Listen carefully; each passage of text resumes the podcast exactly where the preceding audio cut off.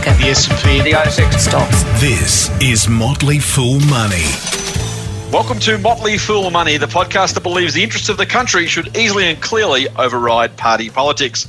I'm Scott Phillips, and with me, I have a very special guest on the podcast today. Now, if you're of a certain age or just take an interest in politics, the name Dr. John Hewson requires no introduction. But because we have a diverse audience, some of whom won't remember Dr. Hewson's time in politics, let me tell you a little bit about his background. Now, I started to compile this list myself, then I found his profile on the ANU website where he's a professor, and frankly, that's much better than what I'd come up with. So I'm going to use that. And by the way, if after listening to this you don't feel like you're wasting your life, just check out this list. Here we go. Dr. Hewson has had several careers in academia, bureaucracy, business, politics, and the media. He's currently a professor in the Crawford School of Public Policy at ANU and an adjunct professor at Curtin, UTS, Canberra, and Griffith Universities having been a professor and head of the School of Economics at UNSW and professor of management and dean graduate at Macquarie Graduate School of Management at Macquarie University. Doesn't stop there. He's worked at the Australian Treasury, the IMF, the Reserve Bank, the UN, and the ADB. In business, he was a founder of Macquarie Bank, chairman of ABN AMRO, and the chair and director of a host of public and private companies with current positions in insurance broking, renewable energy, and funds management and investment banking. Um, chair of the Business Council for Sustainable Development Australia, Chair Bioenergy Australia, patron of the Smart Energy Council. The list goes on and on. And of course, in politics, uh, he was the former op- opposition leader and that leader of the Liberal Party. Uh, that's a, a spectacular CV, John. I've done it nowhere near enough justice, but our listeners can tell by the, the sheer length and breadth of that list, you're a very established um, and very credentialed man. You've got a heap of experience. So thank you very, very much, uh, Dr. John Hewson, for making some time for us for Motley Fool Money. I will say too, if you're not already reading his column, jump on. If you haven't got a Fairfax subscription or Nine subscription, do it now. The columns in Fairfax are spectacular reading. All right, with that introduction, John, um, I'll kick off somewhere. It's a it's a big CV to try and tackle. Uh, Thanks. let me let me start with I guess some of your more recent public um, commentary. You've been pretty active um, publicly, whether it's been in the paper or just in, in general, calling for some big policy changes. A few I've seen recently, a broad article on tax reform, and I love the headline in the, in the SMH. I'm not sure if it was yours, John. Take it from one who's been burnt attempting tax reform. Now's the time to try again. I, I love that. Um, you've, you've called for truth in political advertising in a, in a, um, a piece of work done by the Australia Institute. And you have been a long time uh, proponent of real serious action on climate change. I've got to guess, mate, it must be great to be able to speak your mind with free of party politics and, and party constraints as you can kind of ride the waterfront and, uh, and share your thoughts across the board. Well, it was a, an issue when I was leader too. The party's less tolerant though than the media on, on what you're well, allowed I, to say. I, I said in my said in my pre-selection that I basically am an Australian first and a member of the Liberal Party second. So if it's not in the national interest, oh. I might have to change Liberal Party policy. John, that is, I, am going to throw my, my script out already. Uh, that does strike. So, in the US in particular, I mean, you may or may not want to get into party politics in the US, but it, it strikes me as amazing, and maybe I should be shouldn't be surprised, but I am. That the sheer number of Republicans. I'm not a Donald Trump fan. I'm happy to say that I don't get political very often, but um, Donald Trump to me has, has been a, a disaster for the Republican Party. Yet there are very, very few prepared to actually say anything against him? Is it the size of the is it the backlash? Is it is it the, the sheer kind of loyalty? Is it the tribalism? What do you put this down to? The, the fact that no one's prepared to speak out against someone who has trashed the, the history of the Republican Party again, regardless of your politics. Um, and Mitt Romney probably, and maybe John McCain, the late John McCain, the only two really serious Republicans to stand up and say, "Hey, this guy's not our guy." Yeah, I think you're starting to see them peel off a bit now as they're getting yeah. closer to the election in November. But um, he's intimidated a lot of them into the into supporting him. Mm. I mean, uh, uh, and uh, you know, I guess they've always hoped that he'd come good. But I think today, when you look at America with the extent of the economic and social disruption, unrest, and so on, yeah, and the fact that you know, rather than making America great, he's basically trashed it. Um, you know, it's a classic example of what happens when mm-hmm. an individual or a party puts the, whose, whose end game really is just winning or re-election in his case, yeah. rather than good government. He has no idea of what is required to be in government or to manage a government or to manage people, to develop ideas. It's all about him and, uh, you know, uh, very egotistically winning, re-winning election, re-election, proving everyone else wrong. So he doesn't uh, listen to anyone. He doesn't um, any anything he says is fact until tomorrow when he changes his mind. exactly. But, but uh, you know, um, anything anyone else says is fake news. And he attacks anybody that dares to disagree with him. He's burnt so many people from his staff, from the bureaucracy, from the party, you know, over over the time he's been there. So I just think he'll go down in history as probably the worst president ever.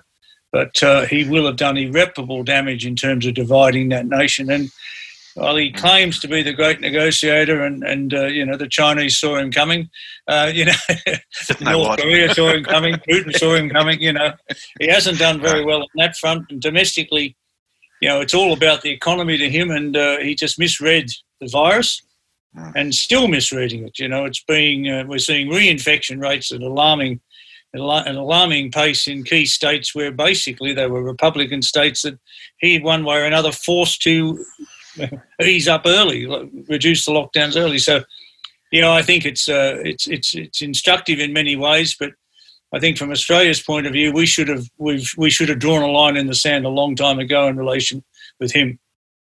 Can, can we do that, John? Is, is there a way for a country like Australia? We see, of course, China uh, on you know the other part of the other part of the world throwing kind of shade at us, literally, but also figuratively in terms of the way they're changing things like trade policy, the barley tariffs. Can, can we afford to fight the, these big guys, or, or do we have to just know, kind of go along with to- these things? You have to stand up for what you believe in. I mean, I, I remember when uh, Turnbull went to see him, for example, he kept Turnbull waiting for three or four hours.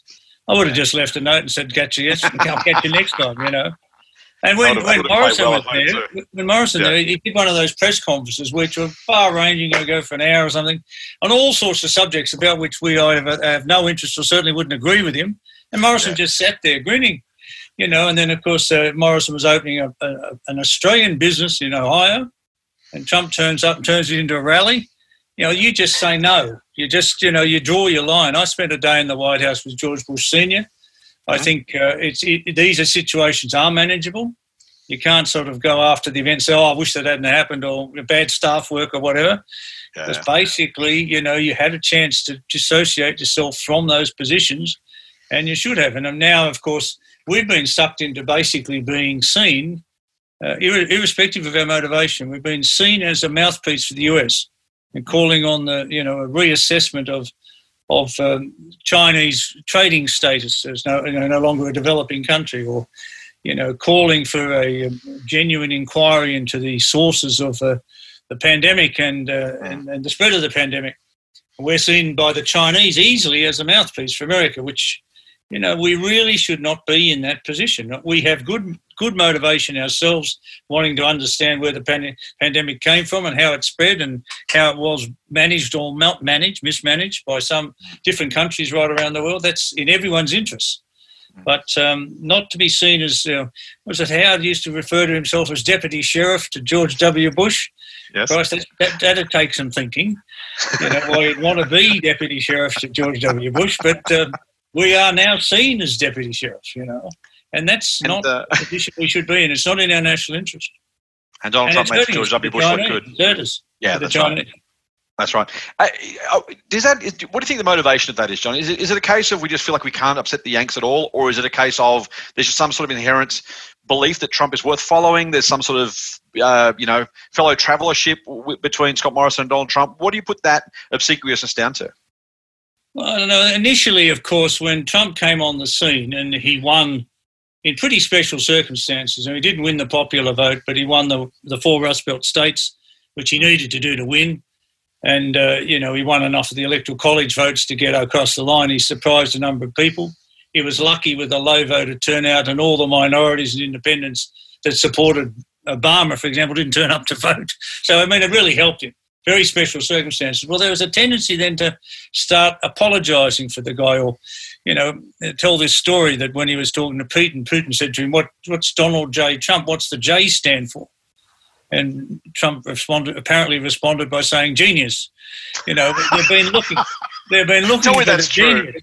Looking me that's genius, and there is no genius there, right? He has no modus operandi except calling the shots on the day in what he perceives to be his own interests, and, and not worrying about the consequences, not thinking through, just just battling on. And um, so there's been this tendency for a fair bit of his first term to of this term to to uh, try and apologise for him or to look for the genius. I mean, must be a there must be an ulterior motive here. He must be smart. He must have some end game, as if he's clever and that there's a chess chess game underway. But basically, he's not, and he's made enormous mistakes. And each time you get layers of people sort of apologising for him, well, I think that process has run its course now, and obviously it came to a head with the pandemic. I can remember back, I forget the exact date, about 28th of February, I think. You're saying there are only 15 or 50 cases or whatever. We've beaten it. We're on our, we're on our way home. You know, look at where they are today, and they are nowhere near seeing the worst of it yet. So I think, in terms of that, and then in terms of the economic consequences, social consequences of that, it's just staggering. The, the nation is so divided uh, that um, you know I don't think you can look, just step back from that. We should just, we're a small, middle ranking, you know, country's been able to punch above our weight in a number of forums over time, including climate change early days uh, hmm. in, in negotiating the Kyoto Protocol, for example. But we, we certainly done a number of, of, of significant areas. We should just settle down and think about what is in our national interest and have a hard headed national interest strategy based on our values, based on our objectives, based on our resources, based on, you know, the sort of society we want this country to be. And when it fits to be associated with the United States and that alliance, fine. When it fits to do uh, improve your trading relationship with China, fine. When it, it, involves improving our relationship with countries like Indonesia and South Korea and, and Vietnam and Malaysia, Indonesia and so on, these are very significant opportunities for Australia, which it all sort of washes by, and we don't seem to have a strategy, and others take advantage of it. Principle's an important thing, right? If you, if you stick with that, you don't have to worry about where you are today or yesterday or tomorrow. You're simply known for who you are, and people will actually respect. They may not agree with you, but they'll respect you for it, rather than feeling like you're going to blow in the wind, depending on who's in power and, and uh, you're following you know, blindly. So, so much of politics today is just the short-term game. You know, when I lost to Keating in '93, um, you know, and I advocated uh, very broad-based reform in every area of public policy, but everyone focused on the GST. Yeah. And this was an area I thought he wouldn't attack me on because when he had a GST package in '85 and Hawke undid it with doing a backroom deal in a motel with Bill Kelty and took it out, Keating was saying he'd fight for it for the rest of his life. And here I thought, well, that you know, he's man of principle. He's got a passion. He'll he'll stay. No, no, he used it as a mechanism to create a massive scare campaign against me. And when, when we went back to Parliament after that, he said to me one day, he said, uh, the first day back, he said, uh, look, you've got to understand, John, that to me politics is just a game. And I'll say or do whatever I have to to win. Now, I had never thought of it that. I thought it was fairly serious business managing the country. And, and uh, as opposition leader, I'd actually taken positions in front of the government, calling on them to cut tariffs or you know, put up interest or whatever it was to, to improve the economic circumstance, to avoid the recession that he ended up having anyway. And um, you know, it's not the game today. Today, it's it's just very short term. It's negative, focused, score points on each other, shift the blame to the other side, and so all the big policy issues don't get serious debate or mature debate. They just get kicked down the road, and um, that's why I think this COVID experience is very important because it's a, it puts a stake in the ground and says, here's a warning. You know, this is a bit of a dress rehearsal for what could happen in a lot of areas if you don't listen to the science, if you don't pay attention to the advice, if you don't prepare. You know, we go through the bushfire season. This is a Morrison strategy. Go through the bushfire season. It'll ultimately end. People's memories will fade. They won't remember that I went to, you know, Hawaii for whatever. And, um, you know, the same with the drought, where we should be, say, in case of the drought, making our soils more drought resistant. You know, and there are established uh, practices, farming practices, and technologies to do that. And you would think that you'd learn from a crisis. No, no, we just move on. And so the initial response to COVID was, "Don't worry, you know, we will snap back, we'll bounce back." Well, it's not going to happen, and they're finally having to realise that it's not going to happen, or admit anyway that it's not going to happen. That we might have high unemployment for years to come. We'll have debts for decades to come and uh, you know, these are these are. It's a time for me. I think right now we should be stopping and saying, as a country, saying, right, let's get a blank sheet of paper. Let's think about where we want this country and society to be in 20 or 30 years' time, and let's start planning the transition in a series of stages uh, through to then. And that'll involve all sorts of areas reform. There's a lot to be done in education. We see that, the exposure of the universities to foreign students. We see it in health you know, and the, uh, we see it in particular in areas like aged care, but also in infrastructure, defence, uh, in tax, in productivity policies. I mean, all of them are possible to be reset to achieve an objective. And you mentioned climate. We should aim to be a low carbon society by the middle part of the century. Don't get hung up on targets and just start doing it. Make the transition to renewable energy, which is much cheaper than anything else and reliable. And in transport, we should be moving, accelerating the pace to electric vehicles, autonomous trucking, the electrification of transport generally. In agriculture, regenerative agriculture, I said, make the drought make the soils more drought resistant, give the farmers another income by improving the carbon content of their soil and selling the credits. In, in buildings, in industrial processes, you know, go through sector by sector. There's a strategy there which you could implement over 20 or 30 years, should make a fundamental difference to what this country is going to be like in 20 or 30 years. But if we keep letting it drift, the standard of living is going to start to fall. We reckon it's hard for our kids today compared to what it was for us. It can be a lot harder in the future when they're dealing with the big issues that this government just, for these governments, recent governments, have just neglected. Yeah. John, I'll vote for you when you're running. no, I had my run and I, I can't afford the divorce. Fair enough too, mate. You, have given a you've given a broad brush kind of what, what needs to be done there. I, I, let me take you back just to COVID for a second, then we'll go back to the other issues. Uh, the government, I, I agree with you, were slow off the blocks. I thought that the policy they implemented was you know, there were always things we could disagree with, but it was fast and it was big. And I thought that would the that once they got around to it, it's not fast enough probably, but once they decided they needed to do something, it was money now, act now, get the money out there, keep things in as good a shape as possible. Uh, yeah, I can argue with a couple of things, including the superannuation withdrawal, which I thought was a debacle, but that seemed okay. Your your thoughts on what they've done so far, and then maybe what they're planning to do, what you do differently? Well, it's hard to criticise them in the sense that they've had they have brought the, the infection rate down yeah. I'm not saying it's going to stay down, and I personally don't think you can keep uh, you can you're going to have to keep our external borders locked down until we get a vaccine that's globally deployed and effective. Mm-hmm. Uh, and that's a big hit. It's a big hit on education, big hit on tourism in particular. Mm-hmm. Um, but um, you know, I, I, can remember when that first plane from Wuhan arrived back in about the 20 odd of January. That's right. Yeah. I said to some friends they should quarantine everyone on that plane today. Hmm. And every flight in or out since then should after that should be until you know the extent of this. Well, they came out not long after that and declared it a pandemic ahead of hmm. anybody else in the world. But then they didn't do much for a couple of weeks. So that if it's a pandemic, you should act immediately. Now, I don't want to be seen to be wise after the event. I said it at the time, but but if we cut another month off, for example, we would have been even further advanced. And uh, the difficulty is, you know, um, uh, the positives are they have relied more on scientific and medical advice. They have they have set ideology aside, which mm. is quite they're two quite significant things. Mm. and it has been to the benefit of of bringing the virus under control to some extent. I mean, we are lucky that we are a small island country, you know, that is isolated and we can isolate ourselves.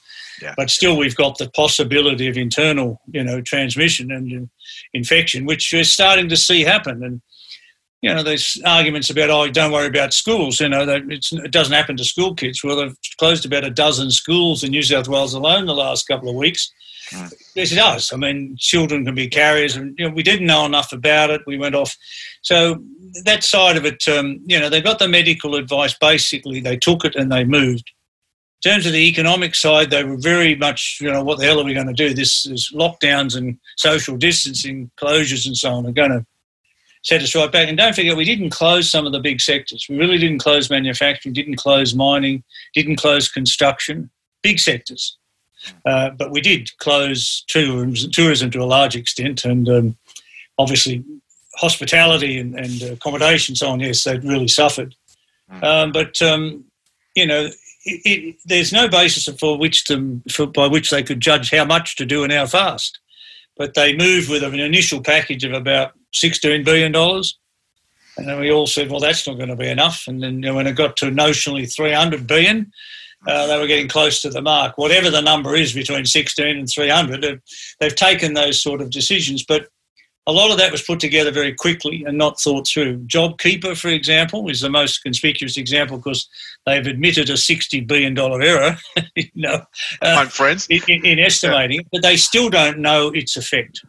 Yeah. And they don't know, it, you know, we don't really know how this relates to unemployment because we know the unemployment number as measured is misleading. To be, you are declared or you are counted as employed if you work more than one hour a week.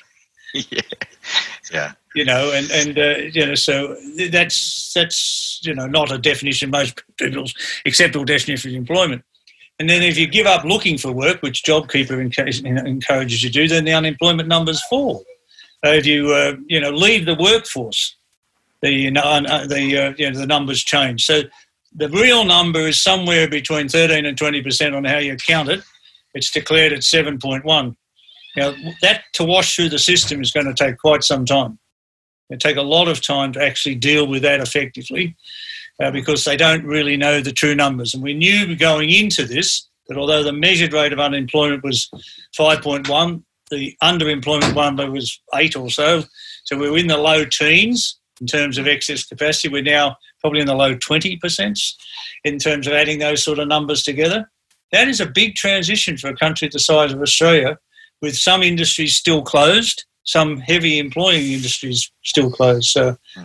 that transition is tough for them. But um, you know, and the Reserve Bank standing behind them has helped. Uh, it's certainly cushioned the banking system, but you know, a lot of that's still to come. You delay people's mortgage payments, you delay their rents, and so on. They ultimately have to pay them. they might have gone into additional debt to do that. That's still going to be there. We went into the the, the, uh, the COVID period with the highest level of household debt in the world of nearly 200% of household disposable income, about 120 plus percent of GDP. And these are monstrous numbers, already very exposed, large corporate debts. Although the public sector debt doubled under the government, it was still a relatively low number by world standards. But now aggregate debt across all that is pretty significant. And uh, so we've got a big debt constraint hanging out there as a result of this. And they've admitted that the debt number might go over a trillion and that's going to take decades to repay, let alone you've got to service it. They're lucky interest rates are low. Right? Exactly. Servicing costs are low.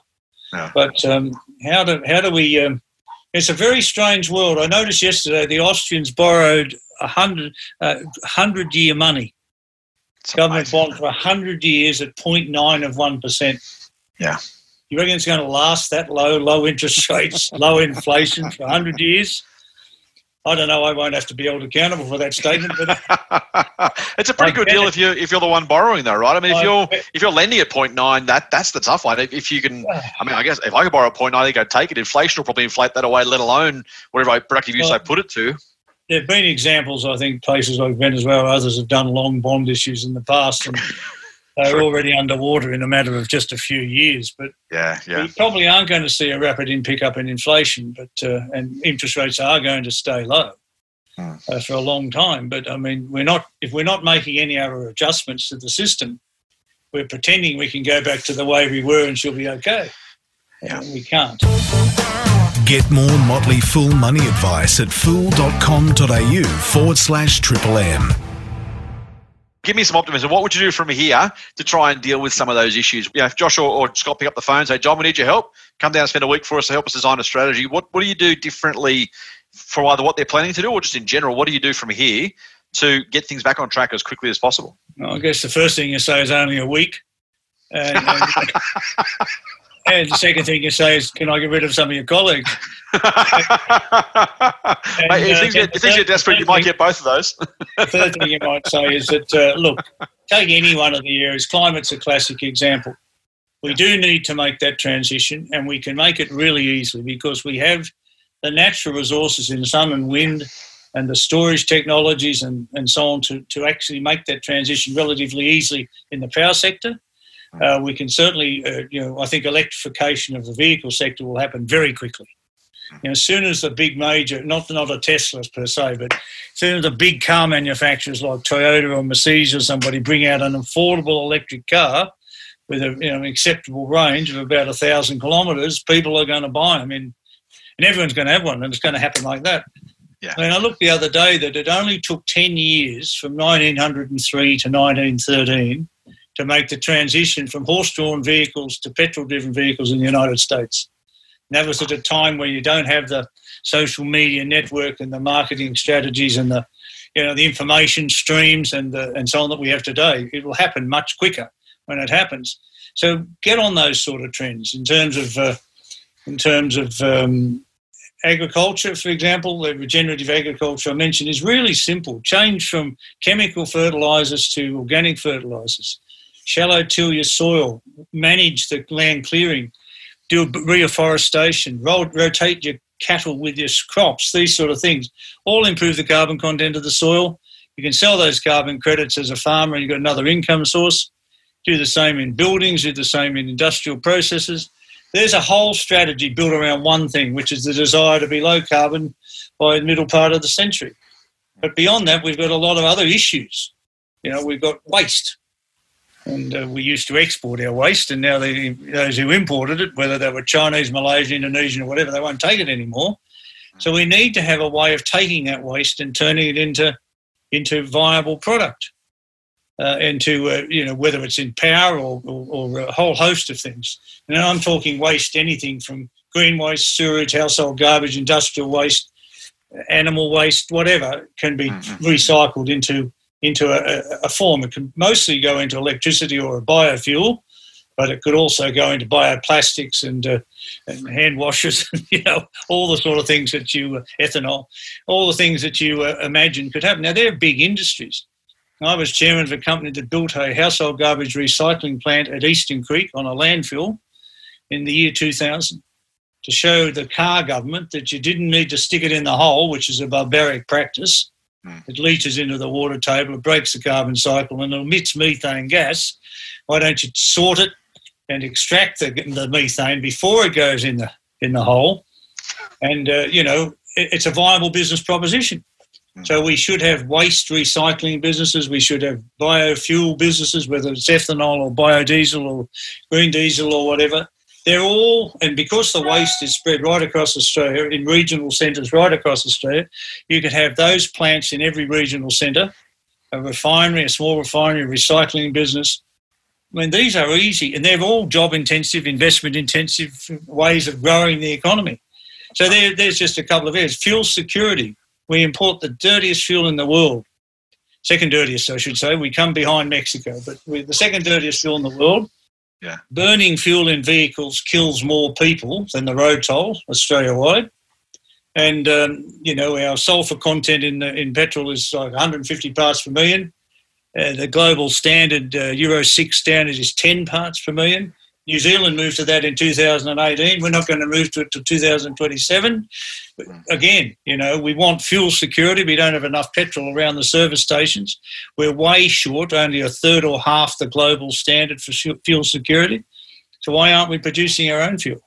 Why do we rely on 44 ships a year bringing that dirty fuel from um, from Singapore and other and other parts? Uh, we rely, and the oil lobby frightens governments and saying we're going to stop refining. 90% of the fuel we use is not, not refined in Australia. You know, and they've closed a whole string of refineries in the last 10 years. The government's going the wrong way, the same as these ideas of using gas. Hmm. You know, we're going to bring a pipeline from northwestern Western Australia, north of Western Australia, down to the east coast. That's never going to be commercially viable. You've got to do it for about two bucks a gigajoule. That will never happen. Mm. and uh, who'd build the pipeline. And you probably have to change the gauge of the pipeline as you go across state borders. you know, these ideas, which they're getting a lot of currency in the COVID recovery group because they've got yeah. a fossil fuel influence, a gas influence, don't make any sense. That there are big projects that we could do uh, that uh, in transport, in social infrastructure, that would be serious in this country if we if we could borrow money globally now long term very cheaply and we should use that as an infrastructure revolution. There are plenty of things to do if you want to do it. But mm. uh, if you think that you can just make a few marginal changes and go back to the way we were, uh, uh, uh, it isn't going to happen. I mean, it was Einstein who said that if you keep trying to do the same thing day in, day out and expect different results, you're bordering on insanity. exactly. I mean, again, I won't encourage you to run, John, because I, I, value your marriage. You probably value it more than I do, but uh, I don't want to don't want to get you in trouble with your with your lovely wife. That being said, no one. Uh, this is nobody's policy platform. Maybe more worryingly, uh, you've come from what is traditionally the right of politics in an environment where these ideas make perfect sense to me. I'm sure to all of our listeners make absolute perfect sense, and yet the, the Liberal Party, the coalition aren't supporting it. Labor aren't game enough to go there at all, either for ideological or political reasons. Uh, I, I, mean, you know, to the casual listener, this is almost a, a Greens policy. I, where is the? I don't know what I'm asking, other than how do we how do we get these ideas raised and, and discussed and implemented? It's funny you say that because you know I I think I was elected leader of the Liberal Party because I was a conservative, um, right wing economist believed in market forces wherever possible. But I need to make the markets work. You know, you need a proper regulatory structure and so on. And uh, you know, uh, but I was a small L liberal when it came to social policy, and so I did appeal to the broad church of the party. I didn't try to drive them down any particular narrow narrow social agenda. And I think that there is a wide cross section of people today who have moved beyond their parties. You know, I, I remember the same-sex marriage vote, for example, which um, you know uh, was a very controversial issue and a very difficult issue for some of our political parties. But the National Party assumed that the majority of their seats would vote no, and 15 or 16 of their seats voted yes, and some of them very strongly. And that caught them by surprise. And Tony Abbott, who thought he was going to get a sort of a draw, uh, 75% vote against it. You know, like he, he didn't get it and they don't get it. And as a result of that, I think you're seeing a lot of movement in terms of old political allegiances to particular factions and particular ideologies. And basically, people are becoming, you know, most people are economically quite rational. They know you've got to have money to spend money, and you don't want to borrow too much money if you can't service it or you can't use it productively, for, example. But on the other side, they are concerned about social issues, big ones, aged care, you know, reliable power the government will talk about. What about aged care? What about about disability care? What about uh, a lot of other, the, you know, the, the, low and disadvantaged groups, the unemployed? Uh, here's a government that will stick with a, a, a Newstart allowance. They're still talking about going back from job seeker to the old Newstart. 40 bucks a week. They can't live on 40 bucks a week, 40 bucks a day. Should they can't live on 40 bucks a day? Most people can't. It's way short of the poverty line. Now, there's nothing that's common sense. It's not it's not ideology. Uh, and they, they get hung up and try to say, "Oh, we think you know the best best um, welfare you give somebody a job." Fine, give them one. You haven't got any to give, them. exactly. and they're not creating them either. You know, That's so right. these, these arguments are really quite spurious. Yeah, and is it is it the people moving away from the parties, John, or the parties moving away from the people? If I think about the Malcolm Frasers of the world, who found himself, you know, suddenly kind of almost persona non grata in the Liberal Party, uh, he, he mm-hmm. seemed, uh, my memory might be fading or, or maybe wrong, but you know, the, Fraser was the Liberal Party in the early 80s. That the party seems to have moved away. Today's Liberal Party, and again, for those a bit older, feels almost a bit more like the old DLP. Uh, you know, the, the change, as you say, between. Again, again it's labels. I, I really resist yeah, right. labels. I don't like any labels in politics because I don't think they mean anything and they mislead people. But I worked for Fraser for nearly seven years. Yeah. And, um, you know, he had a particular image in politics, and it didn't wasn't helped by the way he got there with the you know the, the, the, dismissal and so on. Yeah, yeah. But I saw him introduce land rights in the Northern Territory way ahead of his time. I saw him launch multicultural Australia way ahead of his time. That's right. I saw him uh, deal with the Vietnamese boat people without going yes, to cabinet. Yep. As he said later, if I'd gone to cabinet, they wouldn't have approved it but he solved the problem, right? He dealt yeah. with it. When, when he left politics, he started to talk more about refugees. Hmm. For example, he had a perfect track record on refugees that everyone chose to ignore. So yeah. I'm not going to take his side one way or another. I've written about it in the past, but I do think that um, you know it's not as if he changed. Mm. A lot of what he did, he didn't get credit for at the time, or it wasn't focused on, and he didn't. He never sold it anyway. He never tried to explain it. He made a very strong stand against apartheid in South Africa. People forget that. That's right. Yeah. You know, and uh, so I do think that there's a there's a you know again labels are, get in your way. You just look at who they are, what they do, what they stand for. Um, we could get Malcolm to do things, uh, you know, like the reform of the financial system, which was against their policy. Hmm. You know, and it was against Labor Party policy too. I mean, when Hawke was elected in '83, his policy platform had bank nationalisation as a key element. That's right. Now they go and license 16 foreign banks and float the currency mm. because it was inevitable that that's the direction we were going to go as a nation, and they just smart enough to get on it rather yeah. than try and resist it. But today you've got them just resisting. You know, many of these ideas are to be resisted, not to be fostered and nurtured. Because of the focus groups, John, because of short-term thinking, uh, why why can't the current crop on either side, both sides, again, the labels don't matter. Why is there a dearth of, of as Keating himself said, the vision thing? Uh, you may not you may not want that characterization, but you know that, that idea of the why are people, you know, again, the Hawke Keatings, the Howards, the Frasers, these people were very different politically, but I'm happy to talk about some of the big issues. I remember uh, yeah, Bob Hawke and John Howard sitting on a stage at the National Press Club, and, and John Howard, I think, said, and Hawke agreed, or vice versa, Australians don't mind change if it's fair, if it's explained fairly. Hawke nodded on. It was, again, those the old warriors post politics saying there is a way to get there. Yeah, but we don't see on either side to get there because of the short term nature of politics, where we move every day from one issue to another location, another subject, another you know, set of people. Another hard hat. Yep. You know, and, and it's all image stuff. It's all um, yeah. colour and movement, as Keating used to call it. You know, it's not it's not substance in terms of yeah. in terms of government. Then you've gone away from the days when somebody was prepared to launch a policy idea hmm. and prosecute the case for it day in, day out at every level of society, from the kitchen table through to the big con- conventional summit. You know, those days are gone. They don't argue from one day to the next. Look at Morrison being an advertising guy. He focuses on the headline announcement. You know, he's putting 100 billion into this, or, you know, what, and then, you know, like the bushfire report uh, uh, appeals, uh, support, I should say. Then you go through a few weeks or a few months and you see whether that money actually went where it was supposed to go. No, I never quite made it. I didn't qualify. I didn't, you know. It's the headline announcement they worry it's about. headline. And, yeah, and yeah. that's not a way you get your policy. You've got to take. It's true. You've got to get enough of the poli- enough of the community to agree with you that this is a big problem. It's an urgent problem. It's got to be dealt with. As with COVID, mm. suddenly it had to be dealt with. So we all changed our lifestyle very quickly, right? We changed the way we work, we changed the way we travel, what we eat. Uh, you know, a lot of attitudes have all changed, and they changed much faster than anyone imagined.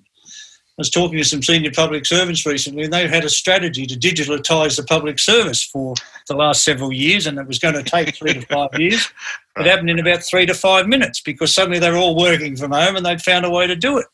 Yeah. This is this is um, you know the, you, if you get people to agree on the significance of the issue and the urgency of a problem, they'll go with you. And you know, right now I don't understand on climate when every poll that I've seen, every survey has somewhere between 60 and 80% of people saying you've got to do it.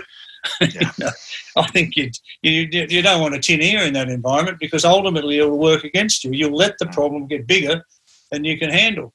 And so COVID gave, I think COVID's been a dress rehearsal for the sort of things that might happen in a number of areas, climate being a good example. If you don't get ready, if you don't prepare, if you don't listen to the science, if you don't take advice, and uh, you know you should learn from that. It's not about we are going to have more bushfires. We are going to have more droughts. They're going to get worse each time round. I think I'd be preparing better than I see anybody responding today. And it probably takes less change to our lifestyles than COVID itself did anyway for a, some sort of reasonably permanent change to our contribution to, to, to climate. I mean, that's that's probably yeah, the, well, I mean, the big one, right? We're prepared to make all these changes for COVID, but it probably doesn't require half of that to make substantial ongoing change for, for the climate just look at what people have done in terms of solar power. Yeah. I mean, the, we've got the highest penetration of rooftop solar per household anywhere in the world. Hmm. And because, okay, we've got sun and it's relatively cheap. And for whatever reason, people have done it. And they changed, they've gone to look at the uh, efficiency of, of cars, the efficiency of, of, of white goods. They've hmm. increased dramatically as people wanted more and more efficient. And they, they have been able to make them more efficient and still lower the costs in a lot of cases. So in that case, you know, people will adjust and they'll adjust quickly. We're great embracers of technology. Look at the rapid pace at which we've picked up mobile phones. And do you remember your first mobile phone? You needed a ute to carry it around. exactly.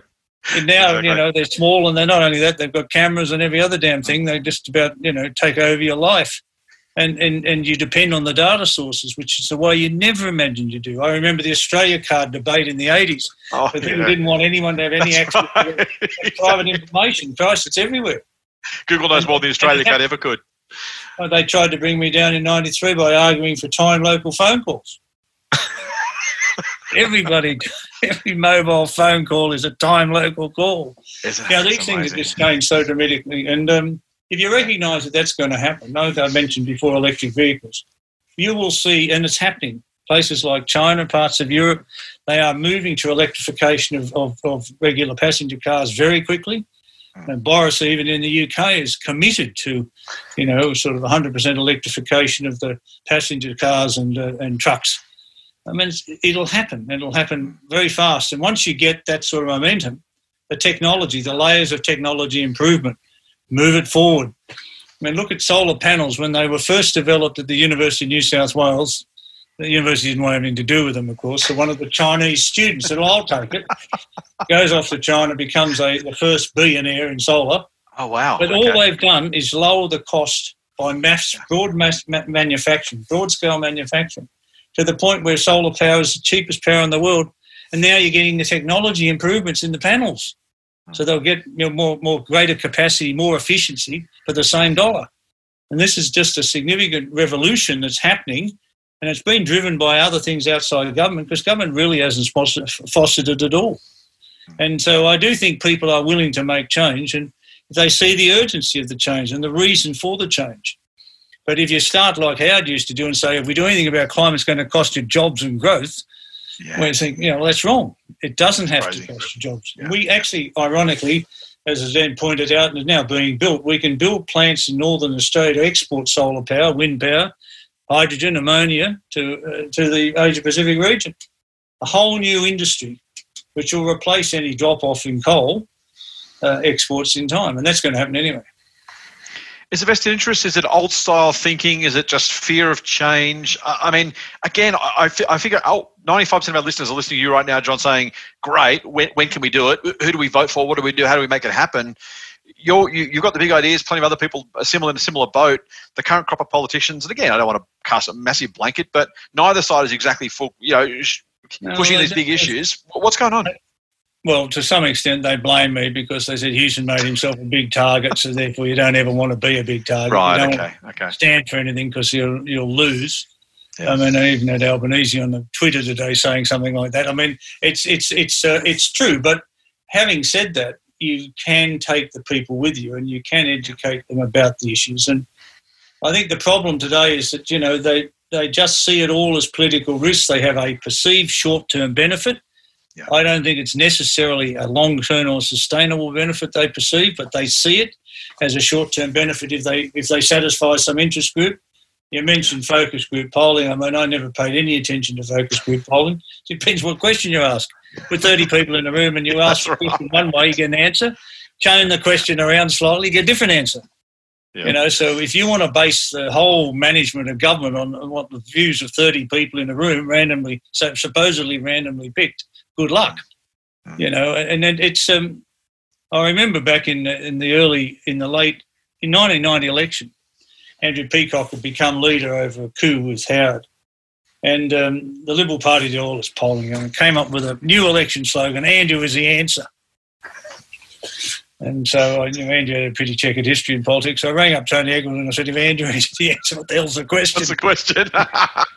you can't run on that. You cannot run on that slogan. Nice and they yeah, dropped right. pretty much within a week because they just Hillary by everybody. Yeah, exactly. You know, because exactly. it wasn't. And Hawke ran, you know, on this unity in the Liberal Party. If you can't govern yourselves, you can't govern the country. That's right. That's and, right. Yeah, that exactly. showed up in their polling, but they ignored that message. So you know, this this this constructed polling, you know, driven by certain individuals, particular agendas, mostly, very dangerous. Yeah. But it, ends, up, we, it ends, up, you don't do anything, right? You don't take a political well, that's risk. The, that's the risk. Uh, what well, the country suffers. You should say. The country suffers, right? I mean, that, that, that's that's the big that's the big cost of all this. Is no matter which side of eh, to your point about Albanese. I mean, eh, yeah, I don't know if you're a West Wing fan, but one of the episodes, the, the, the staff said, "Let Bartlet be Bartlet." The idea of kind of letting letting the president be himself rather than trying to manage him. I kind of want to shout let Albo be Albo at somebody who's boxed him in so tightly into not upsetting the horses, not saying anything of any substance. The Albanese pre-election and the Albanese now almost feel like two different people with the same the same mask on. It, it's a really fundamental change, and I have to believe it's that risk aversion that's keeping him so tightly bound up. Yeah, and you've got handlers, you know, who think that they you've got to look a particular way, and mm. you know, I remember John Howard when I worked for him used to always lick his eyebrows, trying to get him to bush his menzies. Right? when he became prime minister, they told me I had to cut him off. it's a good story. Is is there anyone out there? I mean, if, if our listeners are saying we love what John's saying, how do we do more of it? What, what is there a path? I mean, you're obviously vocal in the media. You're getting that message out there, which is fantastic. For those people, I mean, I, am I'm a fan, mate. I've got to say, uh, just outright, I love the, your columns. I, I share them on Twitter. I know you're on Twitter recently too, by the way. So if you want to follow John on Twitter, do that. Is it John R. Hewson? I think is your handle now. That's right. Yeah. Excellent. So follow John on Twitter.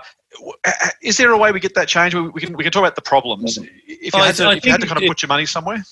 Well, you know, it shouldn't take a crisis to bring about the reaction, but that's what COVID's shown. Right. We've got to learn from that. We've got to recognise that you know a lot of these things that are sitting out there can become crises very quickly. Yeah. You know, we've got big issues that we don't want to talk about: water security, fuel security, waste. They impact, and they are going to have big impacts on this country. And each one of them is going to have a, a, a, nice business solution that's going to make some people some money, going to employ a lot of people, going to result in a lot of investment. It's also going to lower our emissions. So you start moving into all of the directions. There's sort of a, it's a win-win. These are win-win opportunities, and it's just going to take somebody to stand up and say we're going to do them. Now there are people in both parties that believe this, but they don't speak out. They're worried about the discipline of you know having to stay unified. So they take, they denude Albo, for example, of his substance, and they all do the same thing. So they don't say anything. And suddenly people say, well, why would we change them? Because they don't stand for anything. You know, it's self defeating if you keep running the logic of those arguments. Whereas I do think if you're better off saying, well, we are going to stand, well, Albo doesn't have to promise to solve all the problems or, you know, to be God's gift to the human race, like Donald Trump said he was or whatever. But um, stable he just needs to stand for two or three things that I really am going to fix. Yeah. My wife used to say to me, the first government that uh, introduced free childcare would be in power forever. yeah, I reckon that's true too. Wouldn't and, take would um, hard, would it? You know, well, we got close to it for a while, and then now they've cut, they've cut it early ahead of any other sector. And that doesn't make any sense. Politically, they might have perceived some advantage in doing that, but 97% of childcare workers are women. I think you just lost a constituency. You know, so these are these are bad assessments of where they sit and what the opportunities are, and tell people that okay, we are going to do something about climate. Now, it's not going to happen today. It's going to happen over the next couple of decades. We are going to have these objectives, and this is the pace, and we can you know we can work towards it. It happens despite them. I mean, a lot of the, what's happened in renewable energy so far has been held up by government. You know, they take credit for the investment, but basically they didn't help it. Yeah, and yeah. right now, you know, why then why build a new gas pipeline from northern Western Australia that'll never work? Uh, when you could actually say, look, I think we should, uh, you know, start putting charging stations around the country for electric vehicles, or we should, mm-hmm. you know, facilitate the development of a battery industry in Australia. We're one of the few countries that's got both lithium and graphite. So we have our, we have the potential to run the lithium ion battery industry worldwide, and we don't. We don't make any batteries in Australia. It's crazy. Why? It? It's not going to cost a lot of money. The technology's proven. I mean, the Japanese would invest. Panasonic would be banging on your door. They thought they could get access to. oh, yeah, know, absolutely. Well, particularly now Tesla's trying to build its own factory anyway. Unmined. Yeah. yeah. So, these are not difficult issues to embrace and be positive about and sell a nice story. Mm, mm. And a lot of politics, you know, is the narrative you get the narrative right and you get people to agree with what you're trying to do and what you're trying to say and why you're doing it. And over time, you build a constituency. Hmm. Would you go to longer terms, John? Would that would that solve some of the problem, giving uh, governments and oppositions both enough time to prosecute a story before the next election? Yeah, Hawke and I negotiated a four-year parliament behind the scenes, and then Keating ignored it, threw it out. Um, didn't want to do it, but right. I think yeah, longer parliamentary terms and shorter terms for parliamentarians. Oh, okay. Fixed uh, five-year limit. You're there right, for five okay. years. You're not there for a lifetime. You're okay. not there to milk the system. You're there to deliver yeah, an output. Right. Okay. Yeah. You know, there's a lot in that, and I do think you mentioned before truth in advertising in politics. Hold politicians accountable like the business community for false and misleading conduct. Big penalties. Clean up lobbying. Um, campaign funding should be very transparent. Should be limited and I guess in the end, you've got to make it public because it's pretty hard to get a constitutional structure that won't allow unions and, com- and companies and so on to fund parties. Yeah. But you just, that's where the source of the problem is in terms I think of I'd process. I think I I'd ban donations. Would you Would you go that far? Well, you could ban all, all private donations and just yeah, have all, public all funding. Yeah. You have to change the public funding rules. You know, because a lot of whackers get get get the eligibility for that. But you could Yeah, tighten that. You need a national corruption commission, anti-corruption commission. So in any of these say that. I issues, whether it's sports rorts or behavior, bad behaviour by an individual or branch stacking or anything, can all get referred to one place. Yeah. and um, That's a that'll no-brainer, clean it up. surely. They all say yes, that's a good idea, and they don't do it because they think they can exploit the system better than the other bloke. Sorry, sorry for the next lot, not for me. Exactly. We'll do it. Do it. Someone should do it next time. Um, Yeah, as, a, as an economist, John, let me take you back to, to your roots a little bit. A couple of key, kind of co- uh, common or current uh, theories, ideas floating around. The first one I hit you with is universal basic income. Uh, ideologically, theoretically, practically, does that work? Can, can it work? Is it worth trying? Your view on universal basic income? Look, it's very hard to generalise on this because there are a lot of different proposals on this, but we have moved fairly much towards it by some a structure like JobKeeper, Right. Uh, where where the people are working or not, they get a certain level of income, and as they work, they lose that support and they you know, get an income. And because there's always been problems with the tax system and moving, particularly for women moving in and out of the workforce, and Yeah. not only losing continuity as super, but high marginal tax rates when you you know work the third day, you know, whatever it is. And um, you know, so you go off a welfare benefit, you go onto a job, and then you start paying tax, and you lose the benefit. The collective marginal tax rate of those two is sometimes well over fifty percent, and you know, so there's a very strong incentive in the system to discourage that. But putting that aside, we are moving globally to a situation, particularly now that un- long-term unemployment will be more entrenched as a result of what's happened, that governments are going to think of ways in which they have a basic level of support. Uh, we're doing it a bit in the disability area, of course. We're doing it in, in terms of those who are unemployed.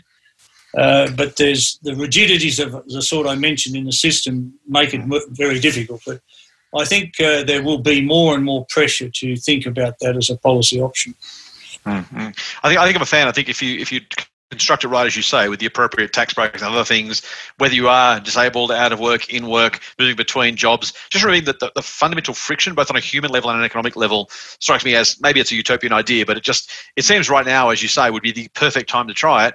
If you can let people go in and work as the economy requires it, but let them pay their rent, pay their mortgage, it just feels like that that would be a, a huge boon in a time of potential disruption, concern, even confidence. The confidence people won't spend because they're not they're worried about the next paycheck. If you knew you were getting a job keeper, job seeker style payment regardless, I don't know. Again, maybe it's utopian, but it feels like it would be of, of some value at least to keep things going. it, But I mean, you've got to look at whether you can make it practical. Right now, though, the alternative's been that put somebody on Newstart, and they uh, they have to choose between paying the rent or eating. Yeah, it's crazy. You know, and Absolutely. you know, I say, why why have we put people the bottom income, bottom level of the income spectrum in that position in a wealthy country, Yeah. where the top end of town not paying much tax, multinationals don't pay any. You know, a lot of those big multinationals they run up multi-billion dollar businesses in Australia, and they shift the profit offshore so they Mhm. don't pay any tax. I mean, that, where's the equity in that system? Yeah, yeah. The international companies, even the local ones that have marketing hubs in Singapore or something else, and the, the profits have to be made over there. It's a. It, it- why would the lawmakers tackle that, John? Is it just too hard? Well, There's no interest. they're Is there interest They're groups? trying, Okay. and it, it, it involves a global cooperation. Okay. But I can remember, you know, 30 years ago, 40 years ago, people would say, you, you, you know, Swiss bank account, right? They're, they're absolutely secure. Your information's protected. Your cash is protected.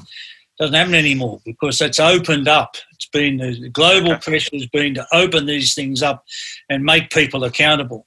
And that that momentum has been growing over the last several decades.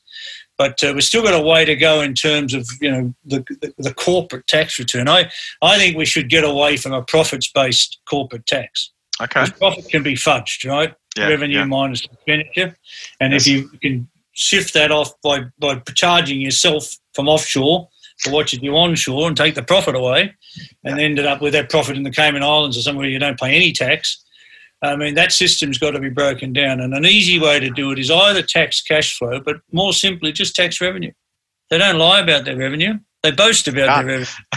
Exactly. Apple does six billion in Australia. Make them pay a flat percentage of that in tax, and they know it's a business cost. You want to do business in Australia, it's going to cost us that. You know, they'll pass it on anyway in terms of the price. They won't. It's not as if they have to absorb it, but it gives us tax revenue which we don't otherwise get. Yeah. And uh, so I think, uh, I remember as an accounting conference, I recommended a concept like this, and one accountant stood up and said, "Well, you know, hundreds of them in the room is what what does this mean for our profession?"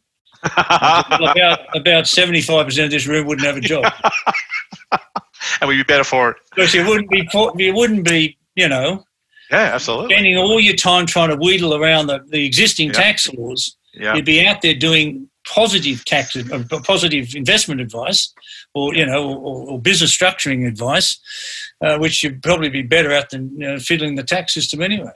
I'll get out of the way.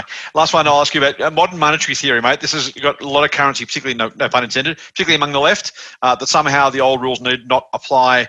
Uh, you can use taxes and and, uh, and, and debt almost interchangeably and and restate, recreate the system. Any validity to that from your perspective? Uh, pipe dream, something we should try straight away? How, how well, I mean, a lot of economists have been looking for the magic pudding for years.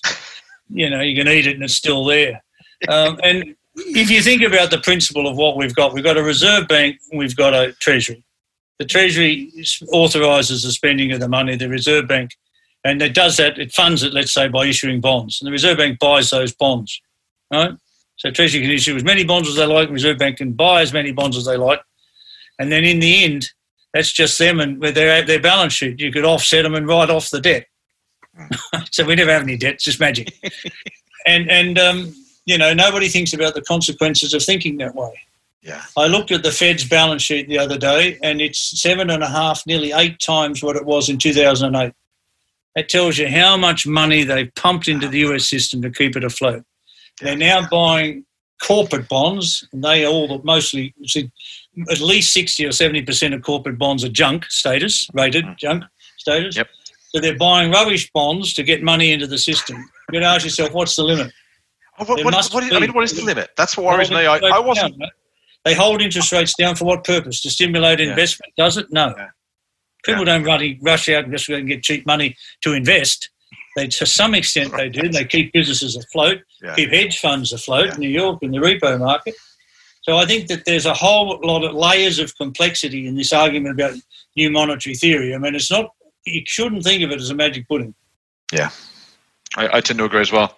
John, you've been very, you've been very, very kind with your time. I, I, am not sure if we've I've given up on getting you to run again, but uh, maybe your wife will have some issues with that. As a, as a fellow Southern Highlands resident too, I should say, I'm not surprised you make so much sense, mate. Uh, that must be the air up here, I reckon. It's got, there's got yeah, to be something to that. Yeah. There you go. There you go. Maybe we're just better people. I'm not sure. All right, uh, John. Really appreciate your time. I'm sure our listeners will absolutely thoroughly enjoy this conversation. Uh, thank you for your time. That does yeah. wrap us up for Motley Fool Money. Uh, if you want a little bit more foolishness, don't forget you can go to fool.com.au and get a whole lot more from the Motley Fool. And of course, please tell your friends. You'll get great content like this interview with Dr. John Hewson. That's it for this week's Motley Fool Money. We'll be back soon with another dose of foolish insight. Full on. The Motley Fool and people appearing in this program may have positions in the companies mentioned. General advice only. Please speak to your financial professional to understand how it may pertain to your situation. Subscribe to the free newsletter at fool.com.au forward slash triple M. The Motley Fool operates under Financial Services Licence 400691.